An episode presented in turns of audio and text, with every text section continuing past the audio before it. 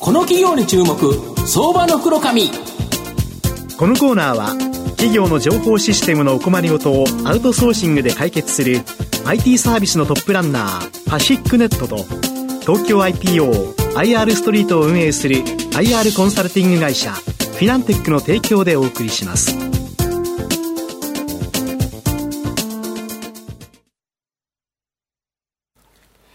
ここからは、相場の福の神こと、藤本信之さんとともにお送りいたします。藤本さん、こんにちは。毎度、相場の福の神こと、藤本でございます。まあ、株式の時価総額で言うと、世界一位は今、マイクロソフトで。で、この前までアップルだと思うんですけど、アップルはハードウェア、ここからスタートしたと思うんですけど、やはりソフトウェアで大きくですね、稼いでる企業という形になるんですけど、今日ご紹介するのが、この日本のアップルではないですけど、今はハードウェアメーカーなんですが、ここからソフトウェアでですね、一気に成長が期待できる企業ご紹介したいなというふうに思います。今日ご紹介させていただきますのが、証券コード6867、東証スタンダード上場、リーダー電子代表取締役社長の長尾幸三さんにお越しいただいています。長尾社長、よろしくお願いします。よろしくお願いいたします。よろしくお願いします。リーダー電子は東証スタンダードに上場しており、現在株価が、えー、ちょうど700円ということで、1対7万円で買えます。神奈川県横浜市港北区にですね、本社がある放送局向けの計測器のファブレスメーカーになります。まあ、今ご紹介したように、御社は放送局向けの計測器のファブレスメーカーということなんですけど、どんな製品をですね、どんなところに販売してるんですか？はい。えっ、ー、とですね、弊社の今のあのメインのあの製品は波形モニターという、まあ皆さん聞き、はいはいお呼びのないものかと思いますが、波型っていう、ね、そうですね。はい、あの、具体的には、例えばこう、あの、野球やサッカーのスタジアムをこう思い浮かべていただきたいんですが、はい、まあ、スタジアムにこうカメラってまあ何十台もあります。ね。で、カメラって一台一台個体差があるので、あの、例えば1カメから2カメに切り替わった時に、その個体差をそのままにしておくと、例えばあの芝生の緑の色が変わったりであるとか、明るさが変わったりとして非常にチカチカ見づらい絵になってしまいます。そこで、この我々の波形モニターっていうものを使って、一台一台原確にですね、うん、あの調整することによって見やすい絵を作る、うん、そういうようなために、えーと、波形モニターというものを使われておりまして、うん、まあ、そういう意味じゃ主要なお客様としては放送局でありますとか、あるいは放送局に動画のコンテンツを収めている、まあ、ポストプロダクションと言われる業界でありますとか、あるいは実際にその放送機器を作っているメーカーさん、こういったところが主なお客様になってまいります。なるほど。ただ新型コロナの影響で半導体や電子部品が不足っていうので、まあ、製造、やはりメーカーということでいうと、と製造できないとこれ売れないよね。で、ソフトウェアに大型投資したこともあって、前3月期はですね、赤字となったんですけど、今期は北米中心に需要を回復し、まあ、黒字転換予想と、まあ、さらには来期は7月開業のパリオリンピックの特需が期待できる上、ネットフリックスのようなネット動画配信、まあ、こういう企業の需要も高まってくるっていうことですか？はい、おっしゃる通りです。まあ、さっきは本当にあの、今お話ありましたように、物作れなかったんですけれど、うん、まあ、今期はもう物が十分作れるようになってきましたので、うん、まあ、あの、今お話にありましたように、これからマーケットが高まっていくところに対して、まあ、我々もしっかりあの、ビジネスとして業績を伸ばしていきたいというふうに考えております。御社の場合、海外売上高比率高いから、はい、この、ヨーロッパ、パリオリンピックなんか非常に注目されますよね。そうですね。やはりあの、オリンピックとか大きなスポーツイベントがありますと、業界全体が盛り上がって、やっぱり投資は増えてまいります。あとは最近、ネットフリックスとか、ディズニープラスとか、アマゾンプライムとか、めちゃめちゃ動画配信のプラットフォーマーって多いじゃないですか。はい、あれもお客さんになるんですか？はい、なります。はい、なるほど。で、御社は、ただ今まではそのメーカーということなんですけど、あの、計測メーカー。そうすると、まあ、売り切りで、当然機械売ったら儲かるよと、いわゆる不労収益だと思うんですけど、二つのソフトウェアの開発によって、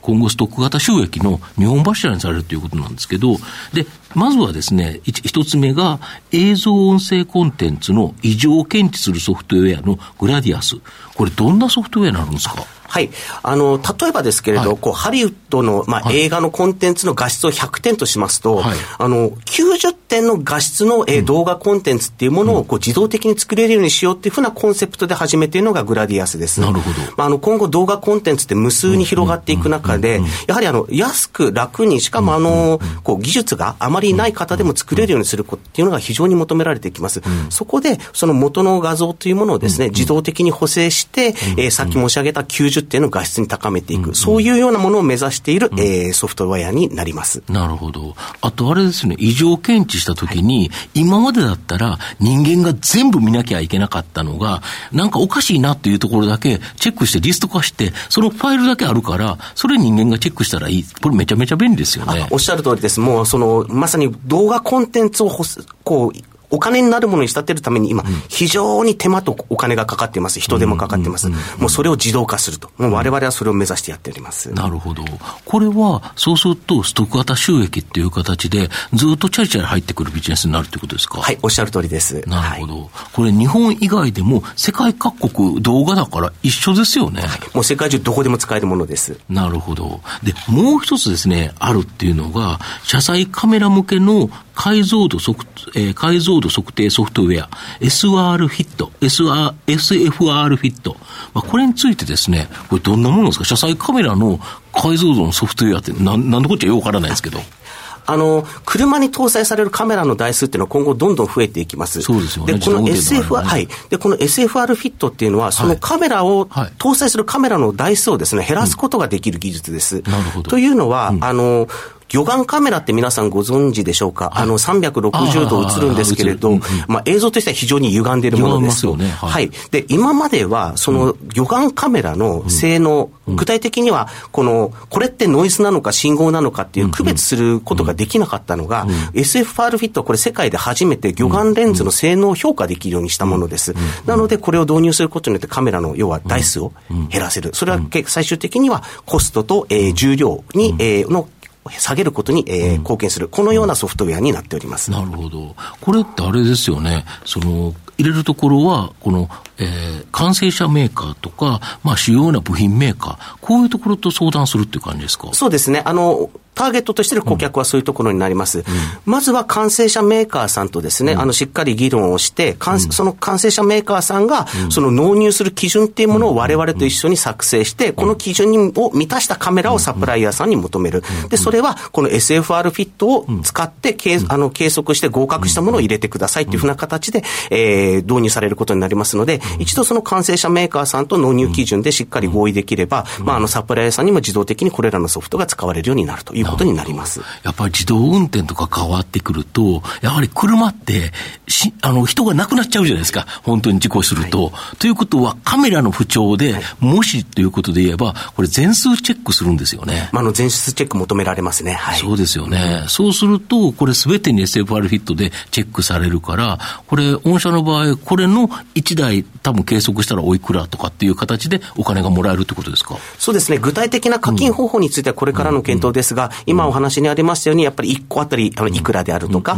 あるいはまあ月額いくら、まあ、どのような課金の仕方がいいのかというのはこれから検討してまいりますが、今のようなのも一案として考えております。なるほど。そうすると、これが一気に拡大すれば、本当に全世界の車、あの自動みんな自動運転とかなんか、これカメラつくでしょうからね。はい。そうすると、それがチェックされるのに使われると、ものすごく莫大な需要がありますよね。おっしゃる通りで、まあ、あの全世界の車にも入りますし、その他、例えば医療機器のカメラとかにも使えるようになってまいりますので、あの、これからどんどん増える、あの、そのカメラというところに、あの、どんどんどんどん広げていきたいというふうに考えています。で、これの競合って今、魚眼とかだったら全くないんですよね？全くないです。オンリーワンです。オンリーワンということですか？はいまあ、最後、御社の今後の成長の、えー、引っ張るものを教えていただきたいんですが。はい。あの、弊社は常にあの、グローバルで、えー、日トップ、あの、デファクトスタンダードを目指してます。あの、冒頭の波形モニターもですね、まだあの、世界では2位なんですけど、まあ、世界トップシェアを目指してやっていきます。それからグラディアス、SFR フィット、こういうふうに、まあ、オンリーワンでですね、あの、グローバル、で、えー、まあ、デファクトスタンダードを取れるものを、とにかくどんどんどんどん開発していって、それで、まあ、ある意味、こう、市場の主導権を、まあ、我々がしっかり握っていく、こういうような、えー、戦略でですね、成長を引っ張ってまいります。まあ、最後まとめさせていただきますと、リーダー電子の強みは波形に関するアナログ技術ですと。まあ、放送局などで利用される波形モニターは、まあ、国内ではオールインワン、まあ、海外でもですね、非常にシェアの高いですね、グローバルニッチ企業になります。まあ、新たに開発した映像音声コンテンツの異常を検知するソフトウェア、グラディアスと、車載カメラ向け解像度測定ソフトウェア SFR フィット。まあ、この2つはですね、まあ、開発費用を回れば、ほぼ売上高イコール利益となるストック型収益となります。まあ、これによってですね、今までの計測器売り切りのフロー型収益とストック型収益の2本柱になります。まあ、この進化変革によって、今後収益の拡大が期待できるリーダー電子は、じっくりと中長期で応援したい相場の福の神のこの企業に注目銘柄になります。今日は証券コード6867東証スタンダード上場リーダー電子代表取締役社長の長尾幸三さんにお越しいただきました。長尾さんどうもありがとうございました。ありがとうございました。藤本さん今日もありがとうございました。どうもありがとうございました。フィナンテックは企業の戦略的 IR をサポートしています。IPO 企業情報の東京 IPO サイト運営、並びに上場企業の IR 情報を提供する国内最大級の IR ポータルサイト IR ストリートを運営しております。IR ストリートには企業価値向上に向け積極的な IR 活動を推進する多くの上場企業が掲載されております。トップの戦略説明動画からタイムリーな月次情報まで豊富なコンテンツを国内外の投資家にタイムリーに提供しております。irstreet.com をご覧いただき、投資機会にお役立てください。この企業に注目、相場の黒髪。このコーナーは、企業の情報システムのお困りごとをアウトソーシングで解決する IT サービスのトップランナー、パシックネットと、東京 IPO、IR ストリートを運営する IR コンサルティング会社、フィナンテックの提供でお送りしました。